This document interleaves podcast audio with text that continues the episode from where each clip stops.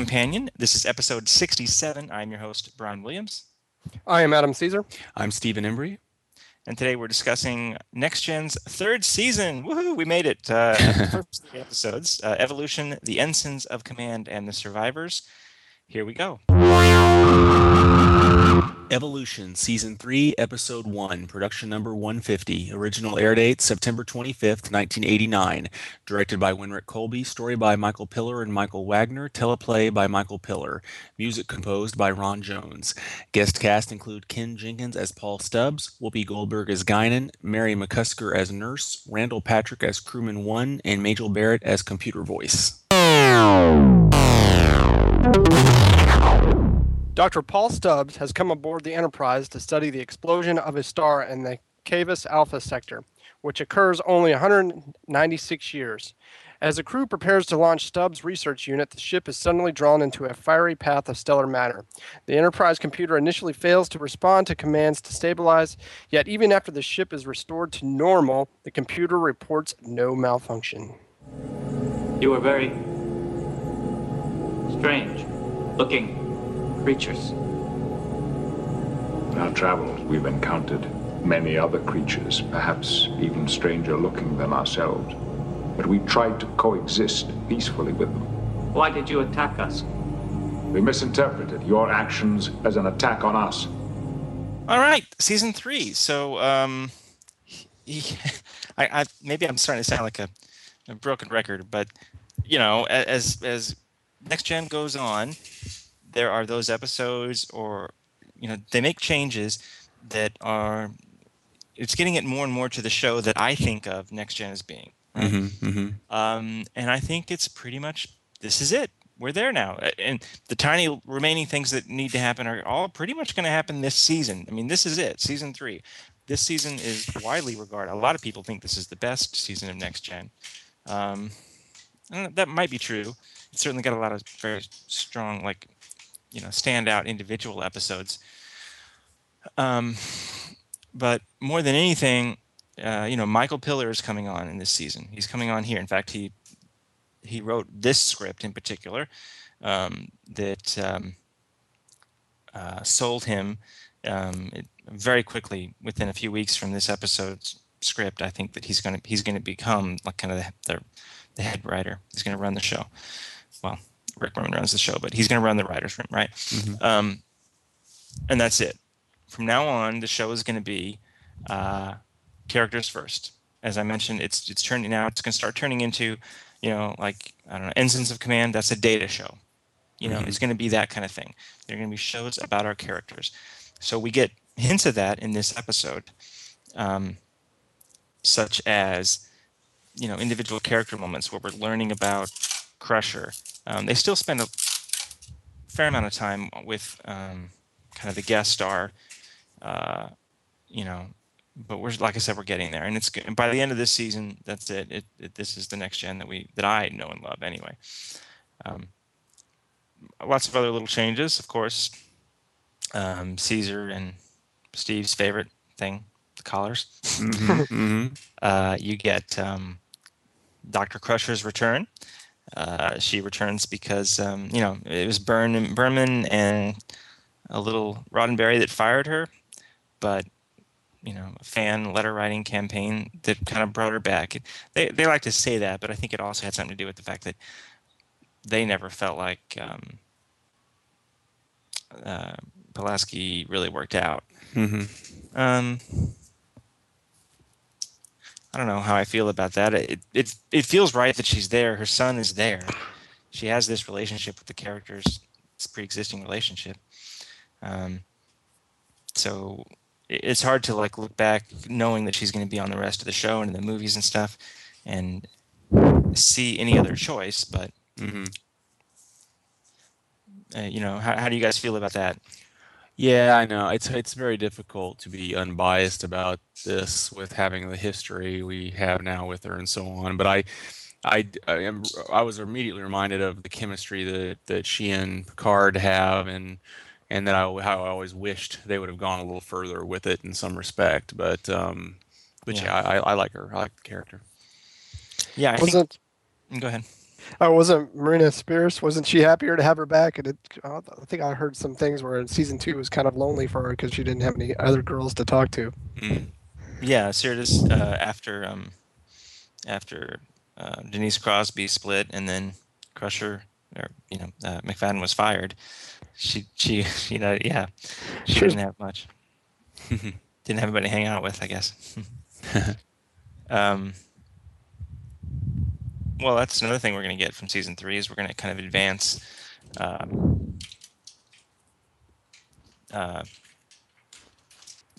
Troi and Riker's relationship a little bit here. hmm hmm Um, so yeah, the the biggest change though definitely is is adding Michael Piller. Lots of other little changes. They even changed the opening titles just a little bit. Um, just little stuff like that. Um, but more than anything, the show is going to start turning into shows about characters rather than uh, problem of the week hmm and that's what's going to make it a good show. And you know, as I've mentioned, I, I really feel like th- if it's a good episode in the first couple of seasons, it's kind of an, an anomaly, you know, and it's it's different from the rest of the episodes. And now we're going to start getting into Star Trek: The Next Generation, where the anomalies are the bad ones, right? Right, right. Um, yeah, um, I kind of noticed it right off the bat. There was a little bit more. It felt like there was a little bit more sophistication. And I know you, you like to make fun of Steve and I about the collars, but I mean, it, No, it's a little right. thing. It's, it's so much better to look at. Yeah, it's colors. it looks really. they look they're in pajamas. Otherwise, yeah. you know, I mean, they're still basically in the same uniform, but I mean, there's just you know, it, this just the look and the feel actually even feel a little tighter and cleaner. Mhm. Um, just I, I caught that a lot from initially watching this um this first episode. It just everything felt just a little bit like they put a little bit more effort into it. You know, just money wise, structure and everything. Well, you know, you. So let's look at the scene, the uh, character bits, right? So we get, we it just seems like an immediate change. Like Doctor Crusher, she's back. Which, by the way, this was the second episode filmed for the season, but they they aired it 1st hmm I I never really found out why. Usually, almost every time they air stuff out of order, it's because an episode has more visual effects work than usual, and it takes them longer, so they'll slide it back. It didn't seem like Ensigns of Command would be that case, and I and I did research, and nowhere could I find out why exactly they aired this one first. But maybe it's as simple as it has the the Crusher is back lines, you know, Yeah, hmm makes sense. some sense. Um, in next gen, true next gen fashion, they it's almost a by you know it's it's barely there. It's just a couple of very brief scenes, but it you know there's enough, and it's more than nothing. It's more than we would have gotten in the original series, you know. Right, right. Um, so we almost immediately have character stuff though. So we have Dr. Crusher goes and, and speaks with Picard, and she speaks, you know, in a more of a character way. And, and and Picard has a line to her. He says, you know, I know it was hard for you being away, and then she asks him to tell her about her son.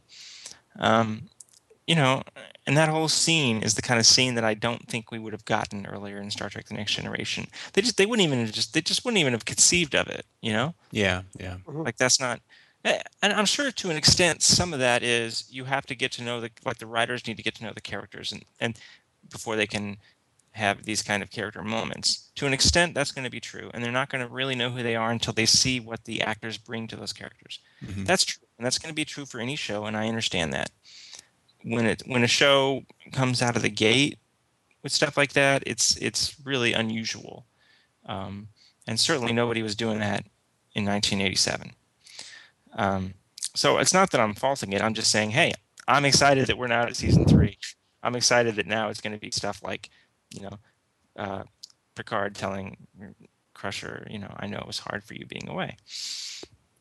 So we get a fair amount of character stuff. We get uh, even with uh, even with our guest star uh, Stubbs, the scientist. Stubb the scientist Mhm. uh, there's a um, a video game called Stubbs the Zombie, which is popular. Even with him, you know, we get he's there in a way to advance one of our main characters. Yeah, so he's there and he's he's shedding light on Wesley, and, and it's small, but you know, Crusher is talking about I'm worried about him. I'm worried about Wesley. Um, you know, is studying is spending too much time studying and, and working and he's not he's not becoming more of a you know a, a nuanced person a well-rounded person. And and you've got stubbs saying to wesley you know I, you're going to be me in you know 30 years or something. Uh, you're Yeah, the well- you're the wunderkind. Then you and you're going to have to live up to that. And and you know, how are you going to do that? What are you going to become? Um, so there's there is even kind of a relationship there. The point is that the the guest star is the point is that it's not about um, I don't know. Let's get extreme. Go back to the first season. Uh, you guys can remind me the name of the episode. The one with the ambassador that's like getting younger because of the drug he's taking. Yeah, yeah, yeah. You know, Um, there's an episode that is completely coming of age, maybe, or coming of age. It it's about that character, Yeah, right? But here we bring on the guest star, and he is in a way about our main character Wesley.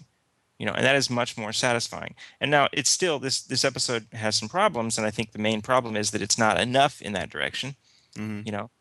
It still feels weird. There's like a whole scene of stubbs by himself uh, a couple of those you know in his quarters or something.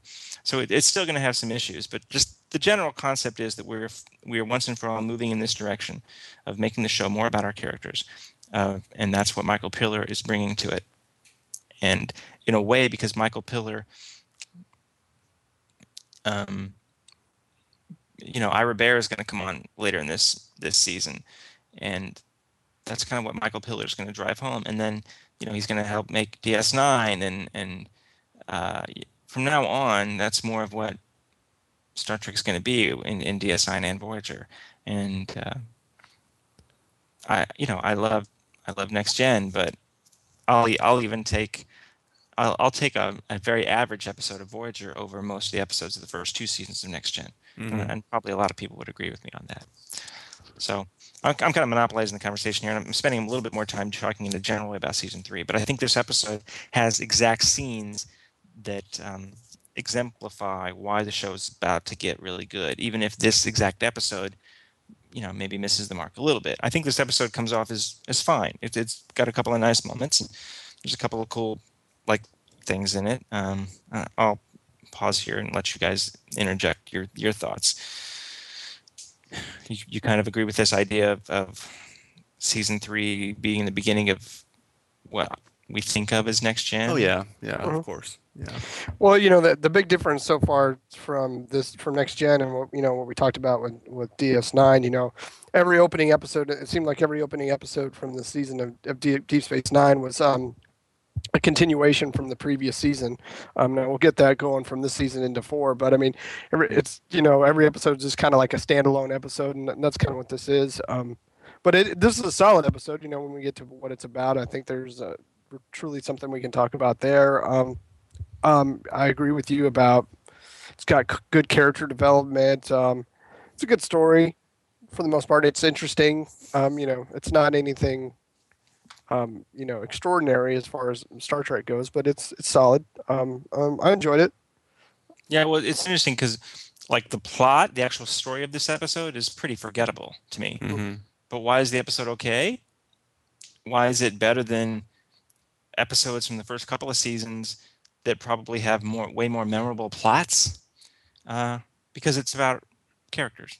Yeah. because it has character moments Mhm. you know and that's something that you know themes that that resonate and and withstand the test of time. Uh, character arcs you know character advancement. These are the kind of things that hold up. Um, and they're the kind of things that we can relate to at at any time you know decades from now still that's going to be the case. Um, and, and that's why it's and again i'm just i'm excited to i'm, I'm excited to watch some of these episodes in a way that i, I haven't been for a while right? Mhm. so that's cool that's cool. Um, but there are there are some cool things in it. Um, i really like the they they don't do a lot with it but I, I love how data makes contact with these little nanites and then they take over his body a little bit. That's a like cool kind of sci-fi thing. It did remind me a little bit of an episode that i really love that's going to come later and do this same kind of storyline. I think way better as far as this this B storyline with the with the nanites, um, you becoming sentient. what's the name of that the episode where Data is trying to save those little probe robot guys? Oh, I know what you're talking about. The I can't remember the name of that one, but that's a, yeah, yeah. mhm. that's that's much later. That's got to be four, five, or six. But Mhm. anyway, about the exobots, I think they're called. Um, Exocomps. Yeah, I don't remember the name of the episode is though. Think. Yeah, and I remember really loving that episode, and I think it kind of deals with this same concept of Yeah. these little guys that we created have become sentient, and now we're going to need to treat them. So they they barely even kind of it feels like barely even touch on that, um, and that you would think that would be something that would be way more remarkable. Like, like they would be going, "Holy crap! You're saying these nanites have become sentient?" Oh yeah, yeah. you know they don't do that at all it's just like oh okay they're sentient so let's not kill them right now um, so it- yeah maybe that weakens it a little bit at least in the in the in the light of that episode of episodes later they're going to deal with that that better so in just in some ways i think that the episode it feels like a little bit of an odd opener for the Mhm. season Mhm. um, i don't know why i get it in my head that season openers have to be something different but sometimes i guess i do Well, because usually they are. I mean, this is probably this may be the last episode like this that we in, in Star Trek going forward that is that opens a season that doesn't either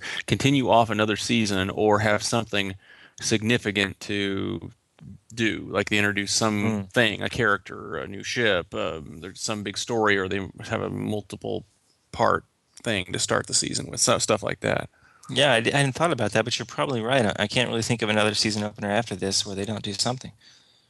Hmm. Even DS9, which never really had, you know, to be continued season cliffhangers, they still always open their seasons with something. Mm-hmm. yeah, Yeah. something big. Yeah, like like the three parter in season two or the the I don't know the Defiant. Yeah, so yeah, you're right. That's a good point.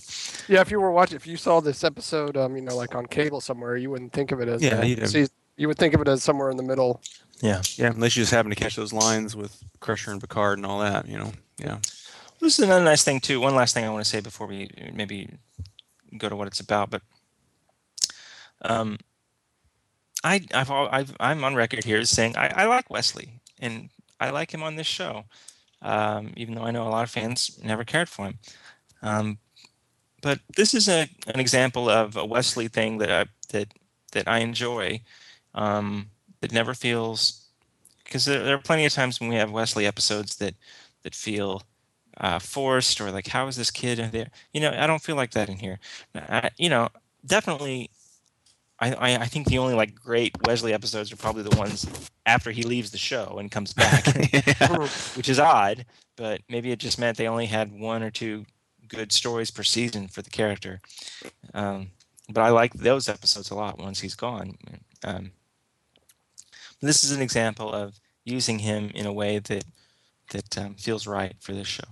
Anyway, excuse me. Um, On one, So- little, one little fun thing I want to throw in that I just observed that caught me funny, perhaps it didn't. I don't know if it caught you guys funny. Was the uh, stunt acting for the Stubbs character at the, at the top when the ship starts getting. oh, he's laying. I down I mean, he's like bouncing off like it's like a pinball machine. He's off the wall, and then he's in the thing, and then he's on Yeah, the and ground. it's not like everybody else on the bridge has seatbelts. so shouldn't they be? Yeah. Mm. Yeah, and he's got like his belly down, I think, so you can't see his, which makes him look even sillier. So that you just don't see his face. Maybe I don't know. Yeah, yeah, yeah. Yeah. Um, yeah, when we get to the next episode, that 80 yard thing. Oh, I'll talk about that in a minute. Yeah, yeah. yeah. You just remind me of that. Um, and so what's this episode about, guys? Um, I kind of felt like it was about, you know, the Stubbs line, you know, about meeting your potential.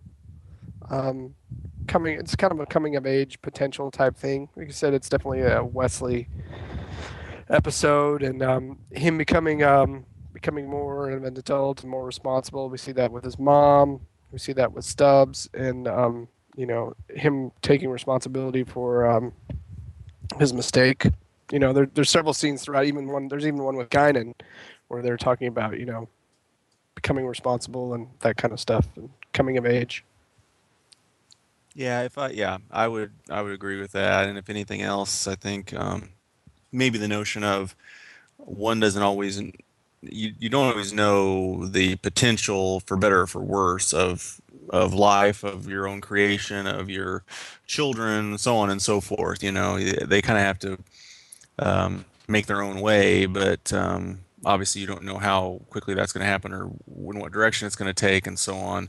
I don't know. I think that that seems a little convoluted maybe, but that was the only thing I could think of to really tie in the notion of Wesley and his mother, along with the, of course, the sci techie part of this episode. You know. Yeah, I do. I and I and I do, I do like all of that stuff too. I mean, I enjoy it. It it, it feels like, you know, feels like Star Trek. Mm-hmm. um, so, an episode that I think is at least trying to be about something, and that is worth so much, and it makes it hold up so much better, even if it misses it and doesn't, you know, doesn't quite hit all the the points that we wanted to. We're going to get enough of that later in the season. Um, ready to move on? Yes. Okay, uh, six degrees for evolution. Unfortunately, nobody in this episode came back, so we're not going to get traditional six degrees questions here, although we will for the other episodes today.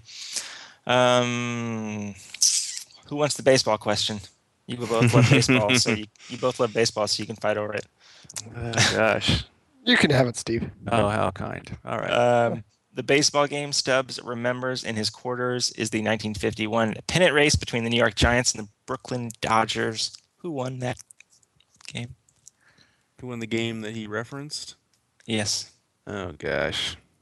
Well, it's it's I can it's the one thing you guys are bigger baseball people than me, but it's the only thing like I've I've heard that little like the announcers screaming the words. Oh, it was that game. Well, then, yeah, the Yeah. Uh, the um, the Giants right. The Giants win the pennant. The Giants Yeah, win the yeah. pennant. Yep, that's the game. shot heard Yeah. around the world and such. Yeah. Yes, exactly. That he's describing the moment uh, when that guy's at bat for the shot heard around the world. All right, uh, Adam. Yep. Robert Blackman takes over as the next gen costume designer this season, including so starting with this episode, really giving us you and Steve's favorite collars. I wasn't not really making fun of it. I mean, I agree with you. I agree with you about the collars. I, I prefer the show with the collars. The collars are on the list of things that make next gen what I think of next gen that we get this season. Okay. Uh, but anyway, uh, so uh, Bob Blackman would be nominated for several Emmys during his time with Trek. He would win two. One of those wins was for 19th century clothing he created at the beginning of Next Gen's sixth season. Name the episode. 19th century. Um, I have no idea what the. I think I it's either one or two episodes that I can think. Is that the one where they go back with Guinan? I don't know the name of the episode. Yeah, that's it. Um, I think it has something to do with data, but I don't know the name of the episode. Steve, Uh, time's arrow. I assume part two if it's starting the second season, the sixth season. you are correct. Time's arrow, part two specifically. All right, moving on.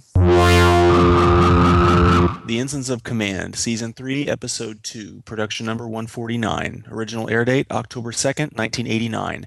Directed by Cliff Bole, written by Melinda M. Snodgrass, music composed by Dennis McCarthy.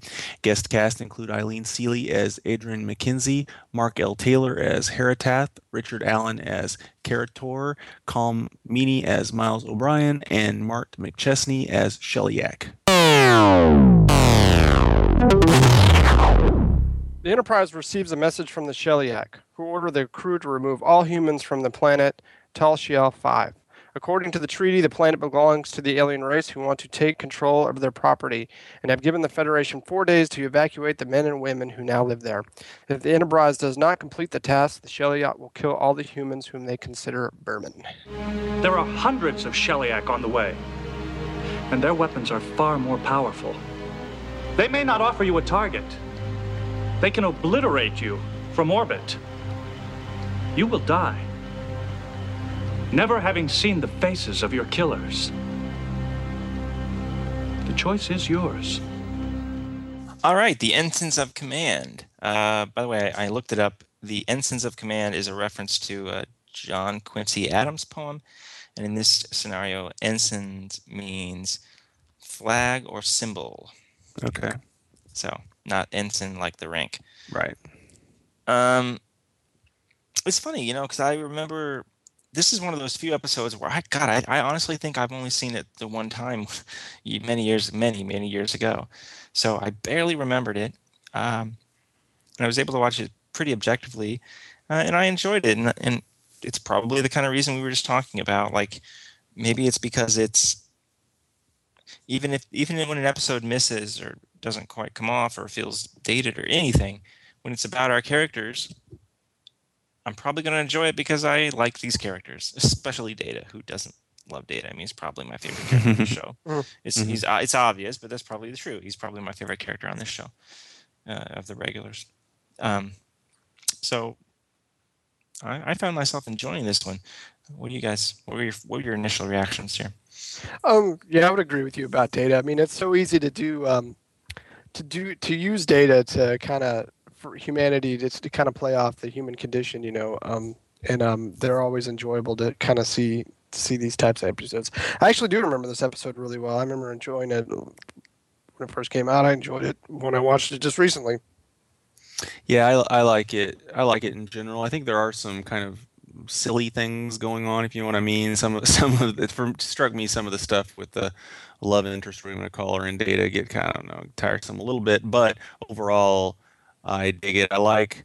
I like the I like the ploys. I like clever ploys by our main characters. You know, Data has his moment with that. Picard has his moment with that. You know, um, and uh, I like I like some of the conversation, the like the leadership lessons we get early on with Picard and Data. Also, the communication discussion, like with Troi and Picard. Mm-hmm. Yeah. Yeah. So we see we see Data do some things that we haven't seen him do before. Uh, I I agree with you. You know that's one of the few things that kind of held it back here for me. wa- Was his his stuff with um I can't remember the character's name now. Uh, his little android lover. Yeah. I think it's be- there, apparently there were other drafts of the script where there was a lot more of it. Maybe that would have worked better. You know, either either full on do it or just don't do it at all. But it's so like they tiptoe with it that it, you know, oh, for example, another la- later episode, you know, the the one where uh, Data dates that woman. Um, Mhm. There, uh, it's incredibly enjoyable and satisfying and advances the character because they focus on it so much and they give it the time it really deserves. Um, but just these couple of little scenes with a little kiss or something, it, yeah, I think if, if they'd either just done it not at all or just went whole hog on it, I would have it would have might have worked a little better. Mhm. Um, but you know, mostly this is about um, data. Um, you know, learning to be, I guess, a better leader. But it's more about, you know, part of being human is social interaction and, and learning how to interact with people. Um, and in this case, he's learning. It's not necessarily about lying, but uh, yeah, like they say at the beginning, sometimes too much honesty is bad. You, you know, maybe it's about focusing on those things that are actually going to matter most, uh, even if it doesn't seem like the most logical choice.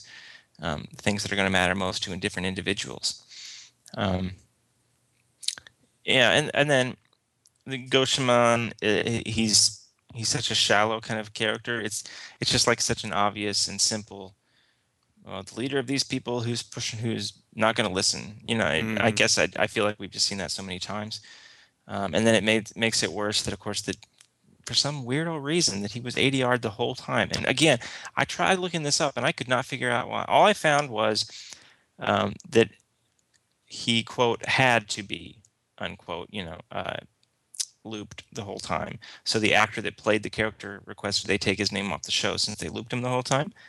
Kind of understand that, and it it just feels cheesy. Like every single sh- time I see him speaking, is like ah what who am I hearing? This is not that Mhm. person. Mhm. You know. So if you're gonna ADR people, at least do it well because it's yeah, very- yeah. yeah, a very poor job.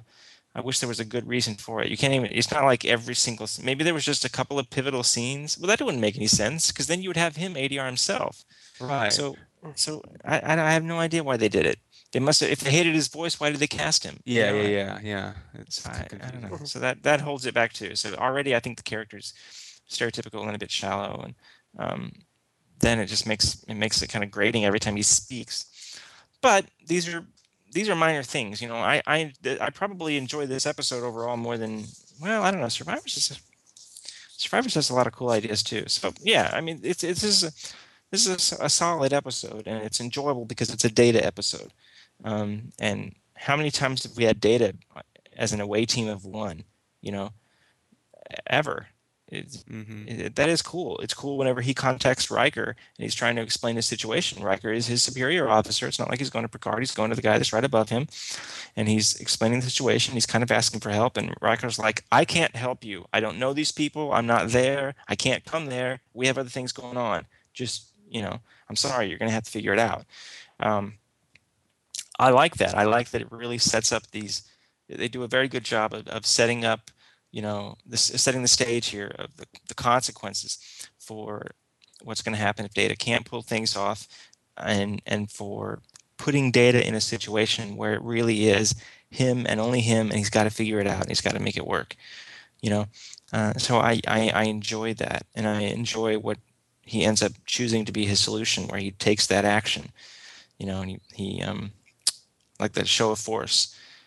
Uh, you know, and compares says, look, if I can do this with one little phaser set to stun, just think what hundreds of Sheliak can do from space Mhm. with much more powerful weapons.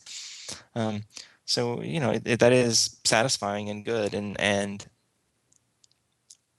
although the story once everything's set up, it doesn't really, it doesn't, it it, it you know you're kind of ahead of it. You know how it's going to Yeah. end up and stuff. Um, I still enjoy watching it. And Steve, you mentioned like Picard has his little moments too, and that stuff's cool. That that moment when he finally knows he's got the Sheliak and he kind of takes his Mhm. time to answer, and he walks over there and brushes some dust off the dedication plaque. You know, that's yeah, yeah. that's cool. That's fun. And frankly, it's a little tiny little moment, but somebody had to write that into the script. hmm There's no dialogue here. Picard just takes some time. They had to shoot that and they had to choose to edit that into their precious 46 minute show. You know, that's cool. I like that. And it's completely 110% Picard, uh, uh, Patrick Stewart's acting, right? There's Yeah. nothing else going on there. Um, I can't think of a lot of other moments in Star Trek that do that. Certainly not before this. So I, I enjoy that. I think that's cool. I like that. I even like, and this is the last. I'm, I'm again, I'm talking a lot today. I don't know why. I I even like uh, how um, Geordi and is it O'Brien? I think are trying to. Oh, by the way, O'Brien does play the cello. See, Yeah, yeah. uh, yeah. Uh, Geordi and O'Brien are trying to come up with this way to use the transporters, uh, and we cut back to that several times, and they don't pull it off. They're Yeah. unable to come up with a solution. It's the Mhm. impossible, and they can't do it. I think Mhm. that's kind of cool because you would think that probably happens a fair amount. Yeah. you know, it's again, it's one of those little things that's that makes Trek feel real to a Trekker like myself, and I I like that. I don't want them to do that all the time, but I think that's cool that they. I like. I it. like. I like the scene where Picard comes in there like, "Well, how's it going, gentlemen?" Oh, yeah, and then he just walks out. Yeah, yeah. have that one wide shot. Yeah.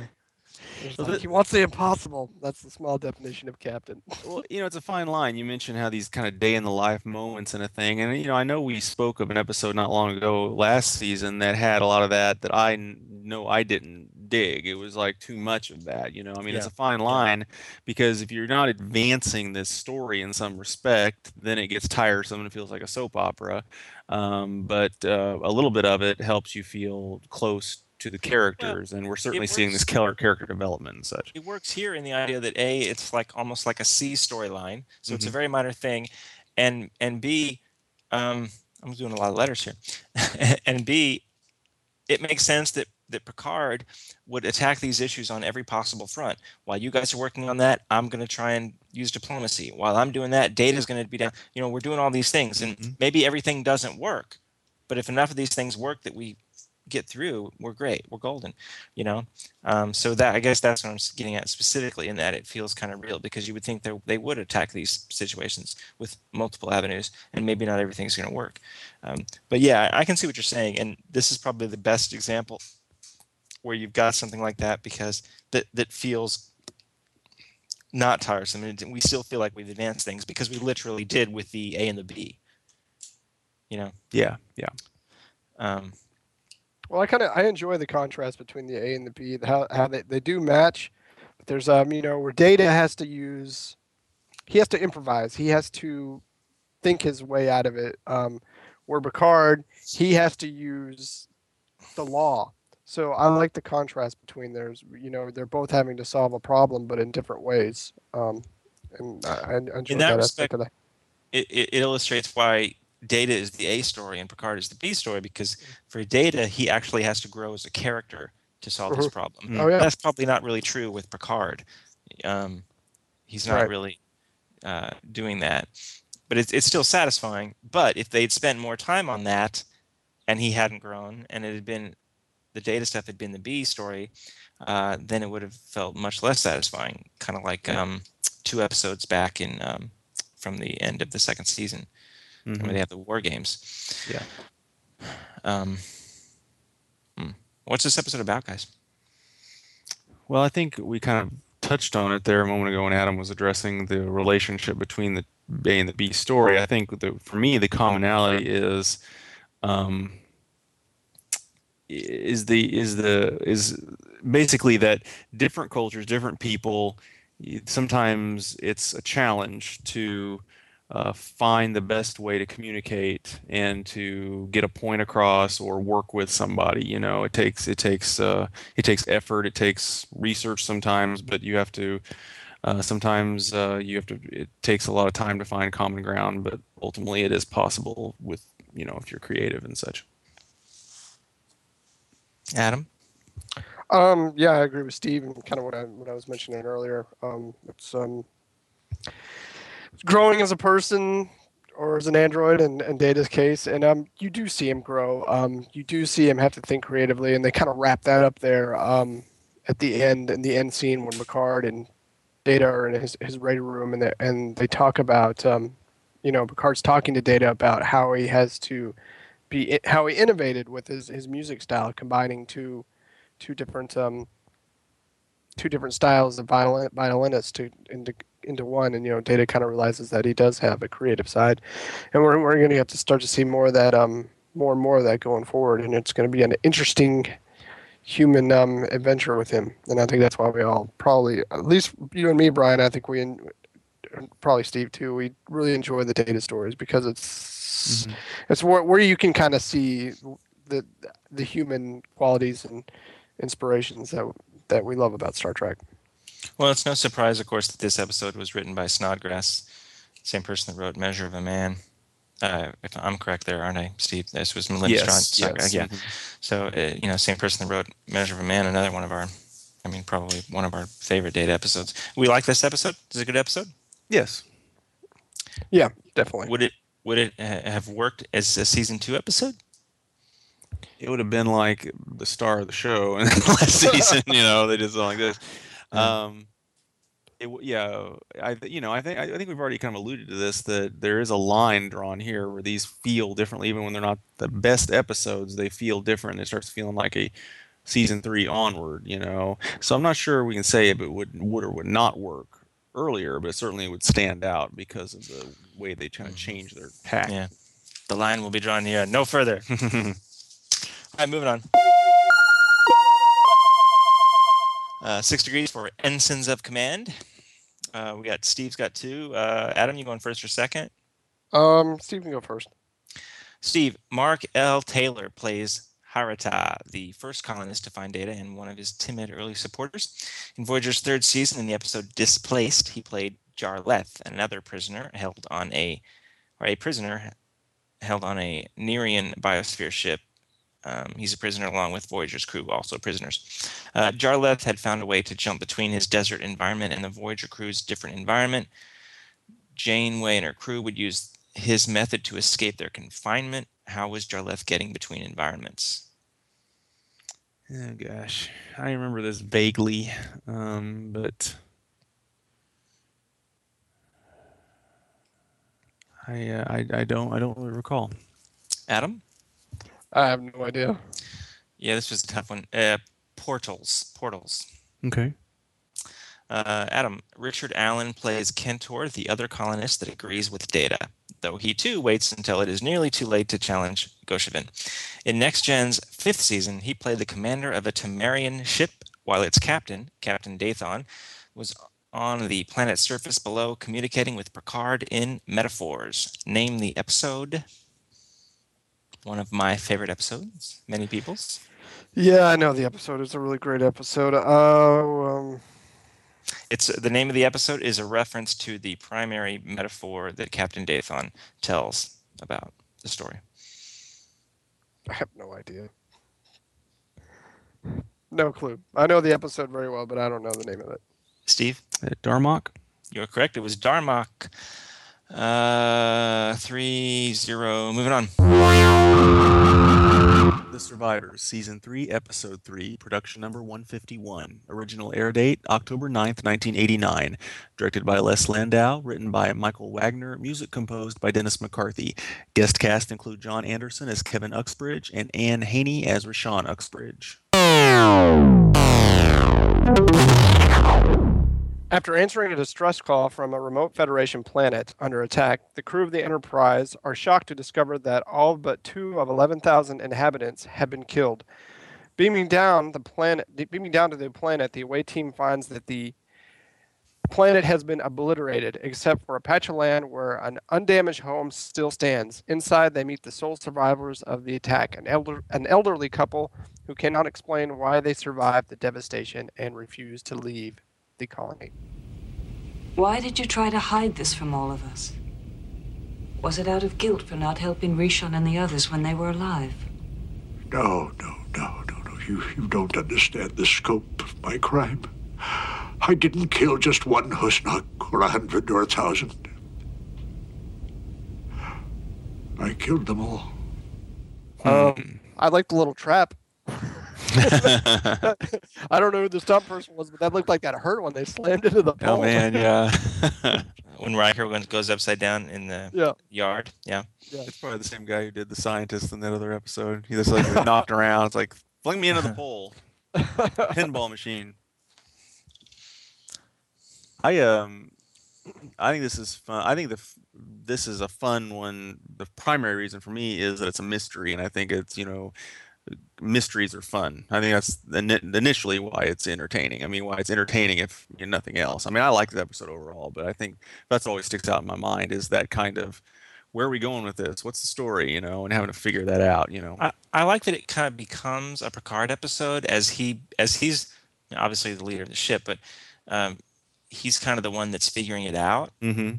So it kind of becomes his episode by, by the end, and um, you know, yeah, it's one of those few times where I feel like he's ahead of me. Like if I haven't, oh, I haven't figured it out yet, but Picard has, and it's still genuine. Like I don't feel like once they actually give you the solutions to the mystery, you're like, oh, well, that's a cheat for this reason or that reason. No, I mean it's it's it's good and it's heavy.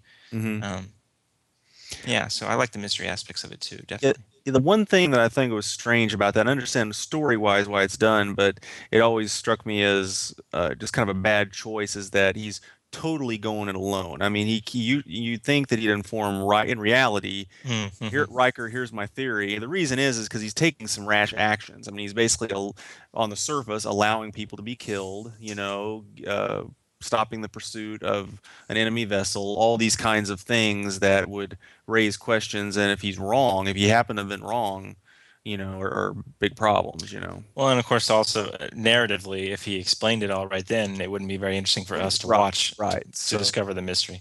Yeah. Yeah. But yeah, I mean that's a fair point. That's a fair point. Um, in some ways, this episode reminds me of original series, kind of a Hmm. little bit, just a little bit, like the way this, the way you've got this, this um big ultimate kind of mystery that they are figuring out. Um,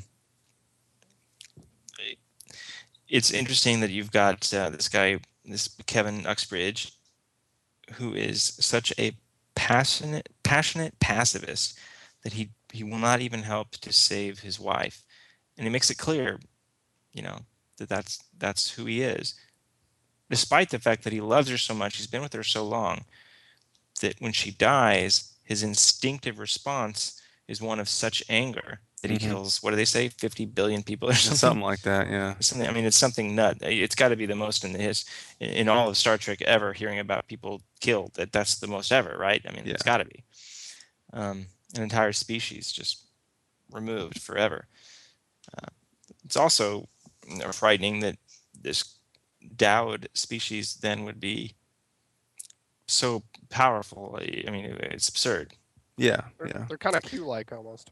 Yeah. Hmm, probably more powerful than that maybe i don't know Who knows? Yeah. Well, I don't. I mean, yeah. Obviously, he doesn't have the ability to bring people back from the dead, or he would maybe he would have done that for his wife.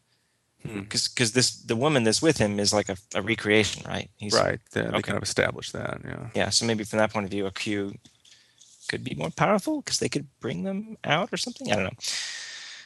Um, but I, I love it, it, it- this episode was always memorable for me. Like I, I remember the one with the Uxbridges, you know, Mm-hmm. Mm-hmm. there's something about like that image of this wasteland with one little house with a green yard, you know, Mm-hmm.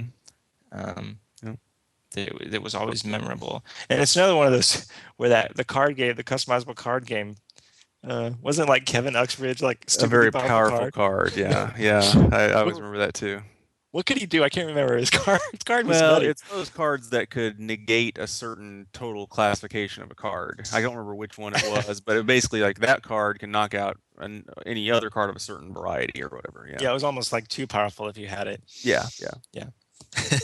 Which you know, um, but Another thing that strikes me in this one is that, and I, you all might disagree. I don't know what, but for me, it's like uh, Marina Sirtis has come a long way since episode one with the pain and writhing around crazy. I mean, you know, she has to deal with a lot of stuff going on, but I bought it. You know, I felt that, you know, she's struggling through this and has to kind of go over the top a little bit given the nature of what's going on. But uh, I, I thought she did a good job. uh, yeah, I, I agree. Um, if they wanted to really like sell it, they would have had to have somehow been able to play that music way louder. Yeah, yeah. Like blowing out my stereo speakers or something. Just Mhm. so you know, because I think that's what it was supposed to be like. Yeah, like she's it was just so loud in her mind and she couldn't get it out. Um, uh, but but yeah, you're right. That's a good point because compare it to the way she reacts in like the pilot, going overboard with the emotions. You know, it's it is it is almost humorous in that pilot. But but here, I, I buy it. Yeah. Um, I I've always liked her. I've always thought she does really great work. You know that pilot in the first couple seasons, she she's finding herself just as much as everybody else is. It's just her character has to wear certain things on her sleeve in a way that the other characters don't. So maybe it makes it more obvious uh, when she's not quite found it than the other characters. But yeah, this is a this is a great example, even compared to uh, the season two opener, so Oh, just yeah, one year earlier of the child, um, which is an episode where where, you know we're focusing on her and some of her emotions and things and and there were times there when maybe it was over the top but here yeah i pretty much buy it. By the way that reminds me it's just a kind of gentle aside. Again i will take any like season three episode and going forward all the next gen stuff. These are the episodes i like because they're about our characters over the first couple seasons. However from here on out i am going to kind of start to ever so slightly lament um,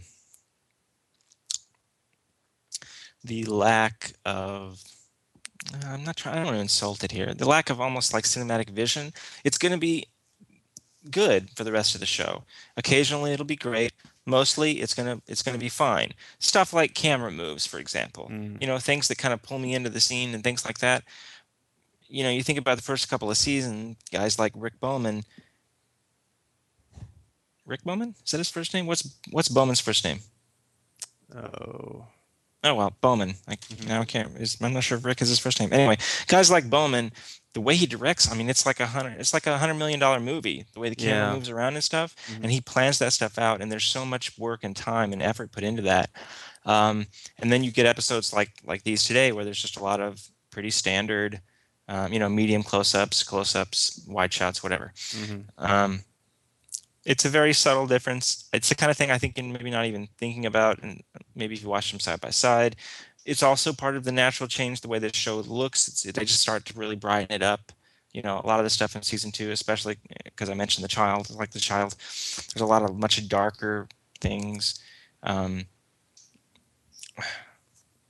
so we're gonna just kind of slowly kind of lose that, and that's never going to be what the show is known for who knows what maybe if we could have had that along with character stuff Mm. but you know fine it's, it's okay it's a minor thing and and um, i'm probably not even going to think about it again after just a couple episodes from now um, because seven days a week i'll take shows about our characters um, but anyway it did pop in my head when i was when I was watching this episode. Mhm.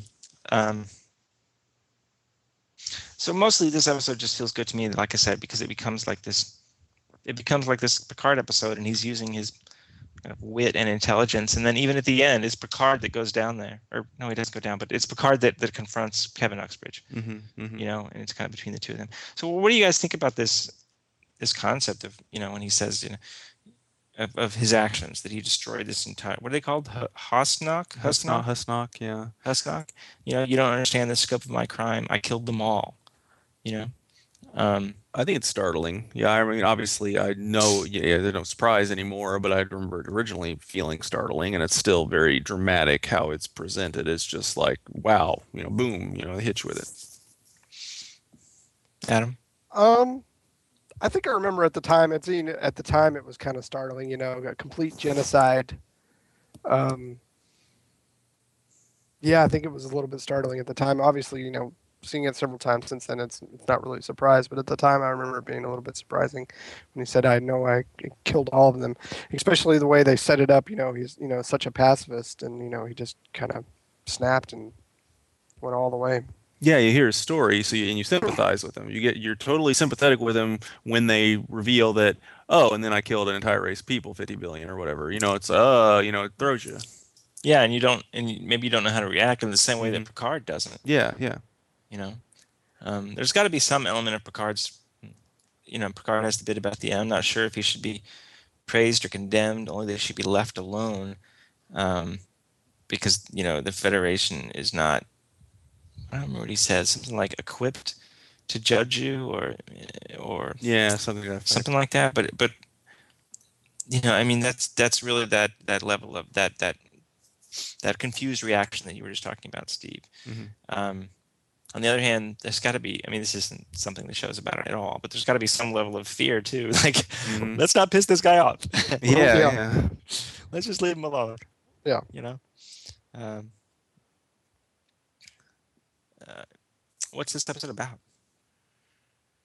You know, I struggled a little bit with that. Um, though I it, felt sure, it, it feels like it's trying to be about something, doesn't it? Yeah, and, and the only thing I come up with, and I felt a little convoluted. It was one of those to me. I felt like when at the end I was feeling like this was good, and I have trouble finding out what it's about. So it could be such a thing that it's one of these that's good in spite of the fact, you know. I think because it's such a conceptually good science fiction kind of story. Sometimes we see that kind of phenomenon.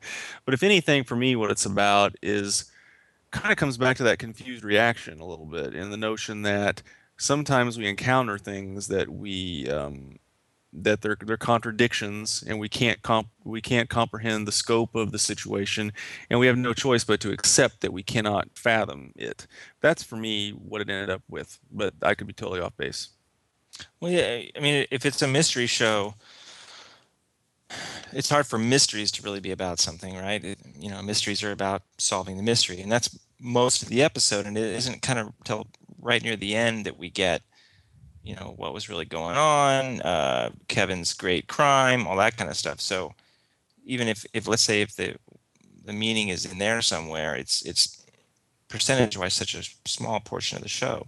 Um, Adam, what, what do you got for what it's about? Um, I struggled as well. I mean, you know, there's kind of like a morality code. I mean, you know, they they they kind of hinted that with with Kevin early on about you know his pacifism and you know not fighting and kind of hint at that, and then obviously with his great crime that he has to live with that, uh, that that there isn't a punishment. You know, um, it's kind of hard to pinpoint. I know I know there. I kind of agree with Steve. It's hard for hard for me to kind of pinpoint and say exactly what it's about because this episode kind of it is a mystery you know it's and you know a lot of moral issues involved with it towards the end hmm. Worf, as always, got the funny lines today. yep Worf gets the great one liners yeah, good tea, nice house. How long i does like it take Guile. you?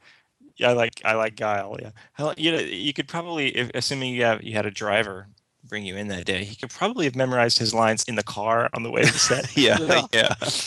yeah Yeah. Then I think another thing that makes this episode stand out is that they actually go on location. They're Mhm. actually outside. There's actual grass. Mhm. You know, we don't get that a lot in next gen, certainly. Um, so Shot that in Malibu, by the way, the exterior of that house. Huh, okay. Uh, all right, moving on.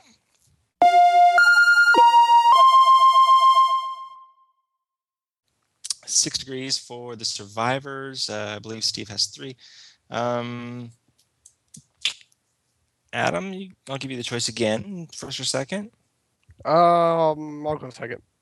Steve, Anne Haney plays Rishon Uxbridge, Kevin's kind wife that turns out to actually no longer be with us.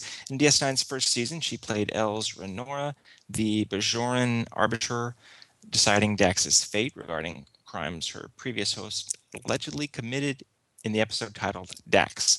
This episode was co-written by one of the premiere writers of the original series. She happened to be a woman, so she used her initials to avoid sexism in the 1960s. Name her. Uh, well, I'm assuming that it's uh, DC Fontana. You're correct. It's DC Fontana.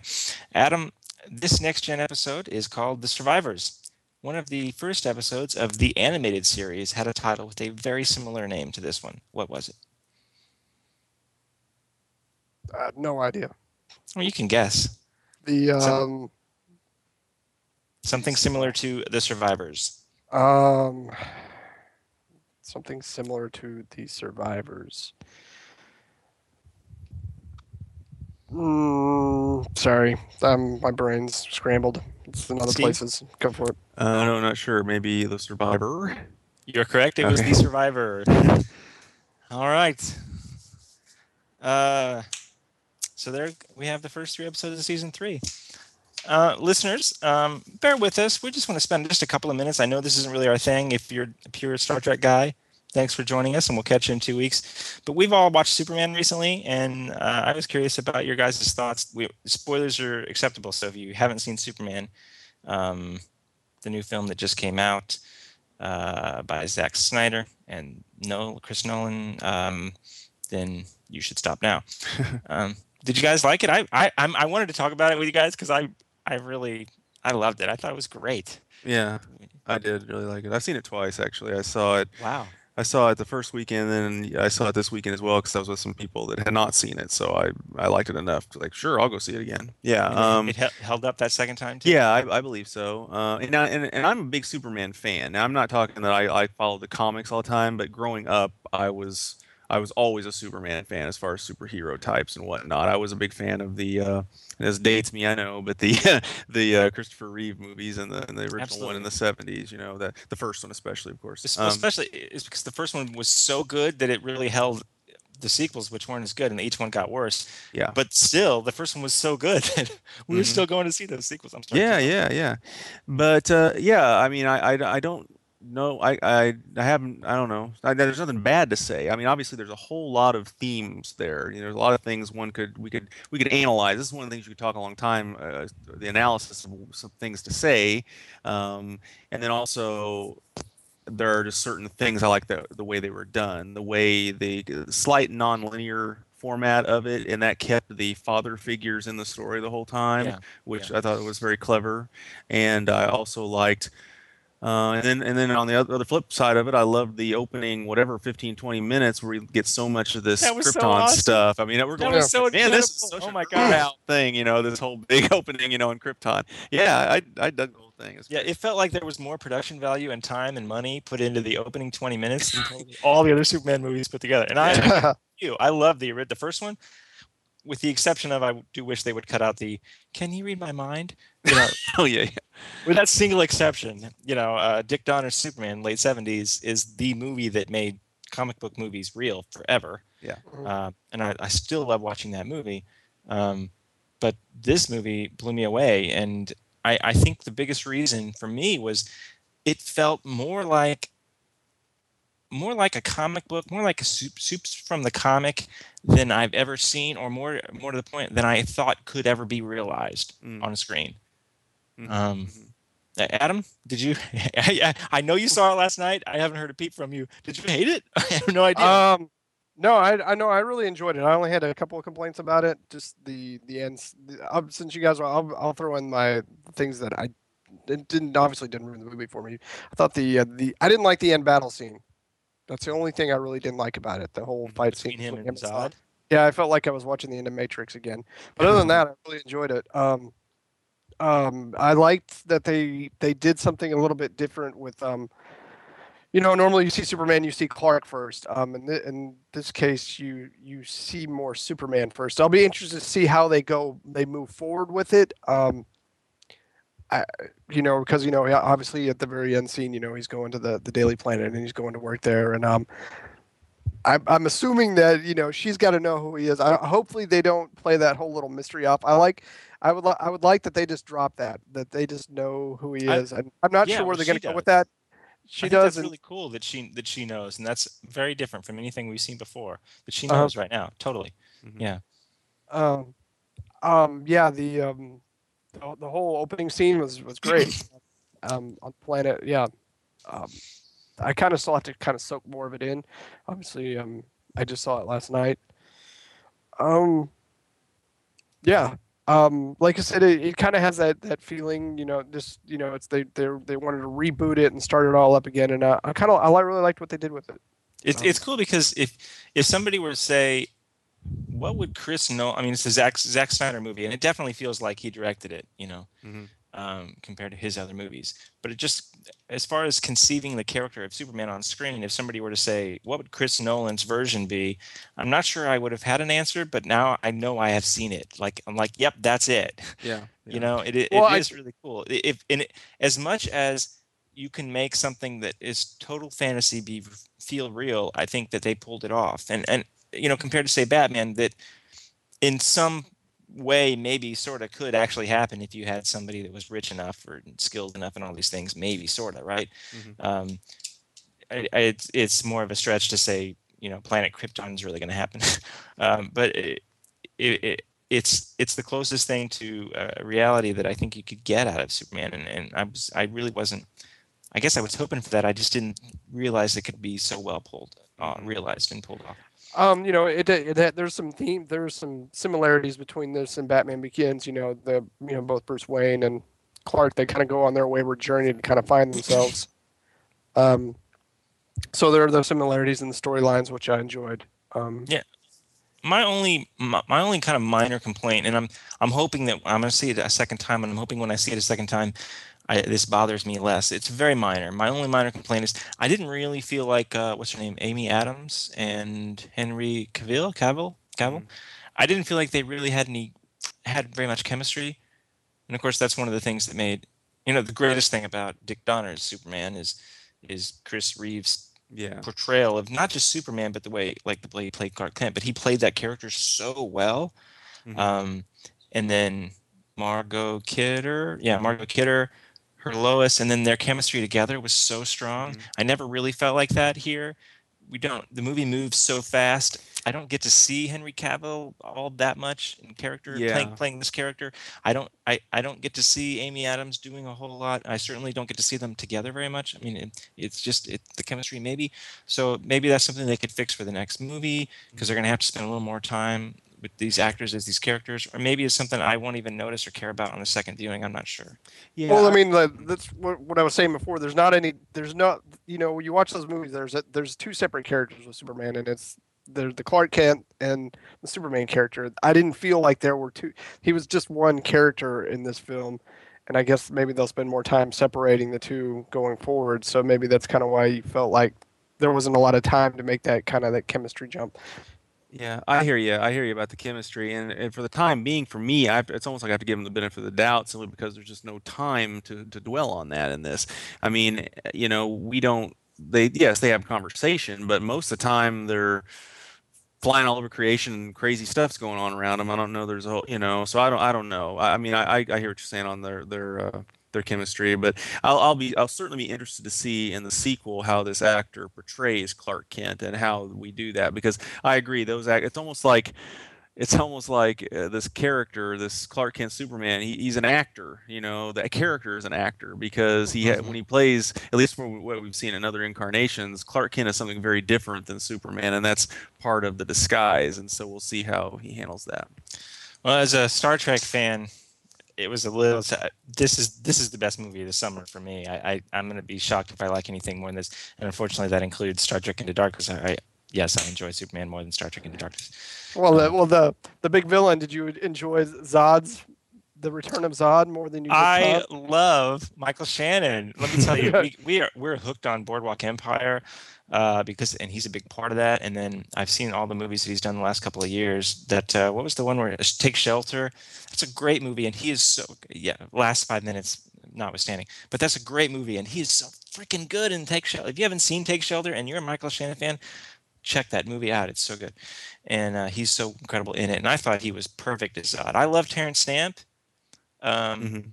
but uh, this guy was felt it- scary. This yeah, you felt he was scary. evil. You felt he Yeah. was just darn. Well, I mean, I you know, and you kind of had to sympathize with him a little bit because you under. I like the whole, you know, they were all biologically created. So in a way, he was, you know, he kind of explained this all at the end. The Zod character, that his sole purpose was to protect, um, you know, to Mhm. protect, and that's how he Yeah. was created. And, and um, you know, I didn't feel a lot of sympathy for him, but I can see where the evil was driven, his his kind of his madness, and um, it was very cool. Um, unlike Khan, who wasn't that evil in Star Trek, but we Mm. won't go there. yeah. you know and and last thing i'd say about this you know i, I think everyone knows uh, who's listening that i'm in the kansas city area the local references were fun especially him wearing a royal shirt Oh, I, I as soon I saw that scene, I was like, oh, Steve's gonna like this movie. yeah yeah it's like wow you know Oh well, trust me, I always enjoy Chicago getting blown up. There's plenty of time. Yeah. Uh, that's right. Between uh, Batman Chicago and uh, Superman at Kansas, you guys are covered.